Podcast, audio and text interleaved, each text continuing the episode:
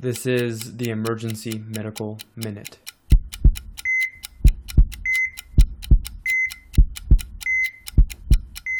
Okay, very quick. Um, I would file this under the no surprise um, folder. Uh, study from the journal Pediatrics looking at uh, antibiotic prescribing for basically colds or upper respiratory tract infections.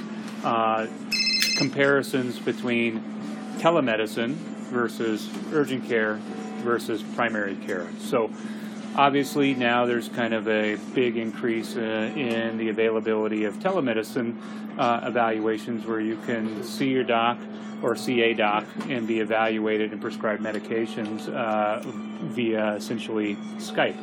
Um, uh, very convenient. You can do it when you want to, very timely.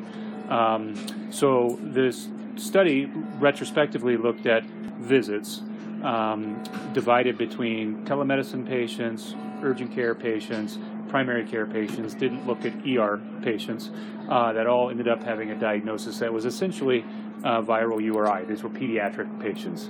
So, uh, telemedicine patients, viral URI, typically antibiotics, what do you think? 52% of the time. So, 52% of the time.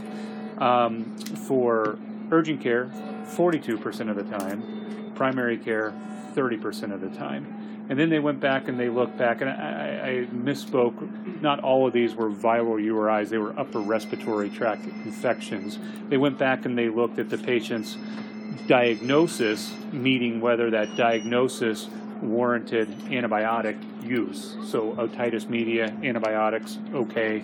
Viral URI as a diagnosis should not be getting antibiotics. And surprisingly enough, four in ten of the um, telemedicine diagnoses would say viral URI or something that was a viral infection when they actually got antibiotics. So the diagnosis and the treatments were discordant. So obviously raises the risk of of resistant antibiotics and the risk of side effects just from resistant germs and the side and risk resist sorry resistant germs and the risk of side effects from antibiotics. So, not surprising, but uh, something to be aware of uh, uh, since that's more prevalent today. Emergency Medical Minute is and always will be about free medical education. Medicine's most prolific podcast is successful because of our supporters, donors, and of course, our listeners. Please like us on Facebook and follow us on Twitter.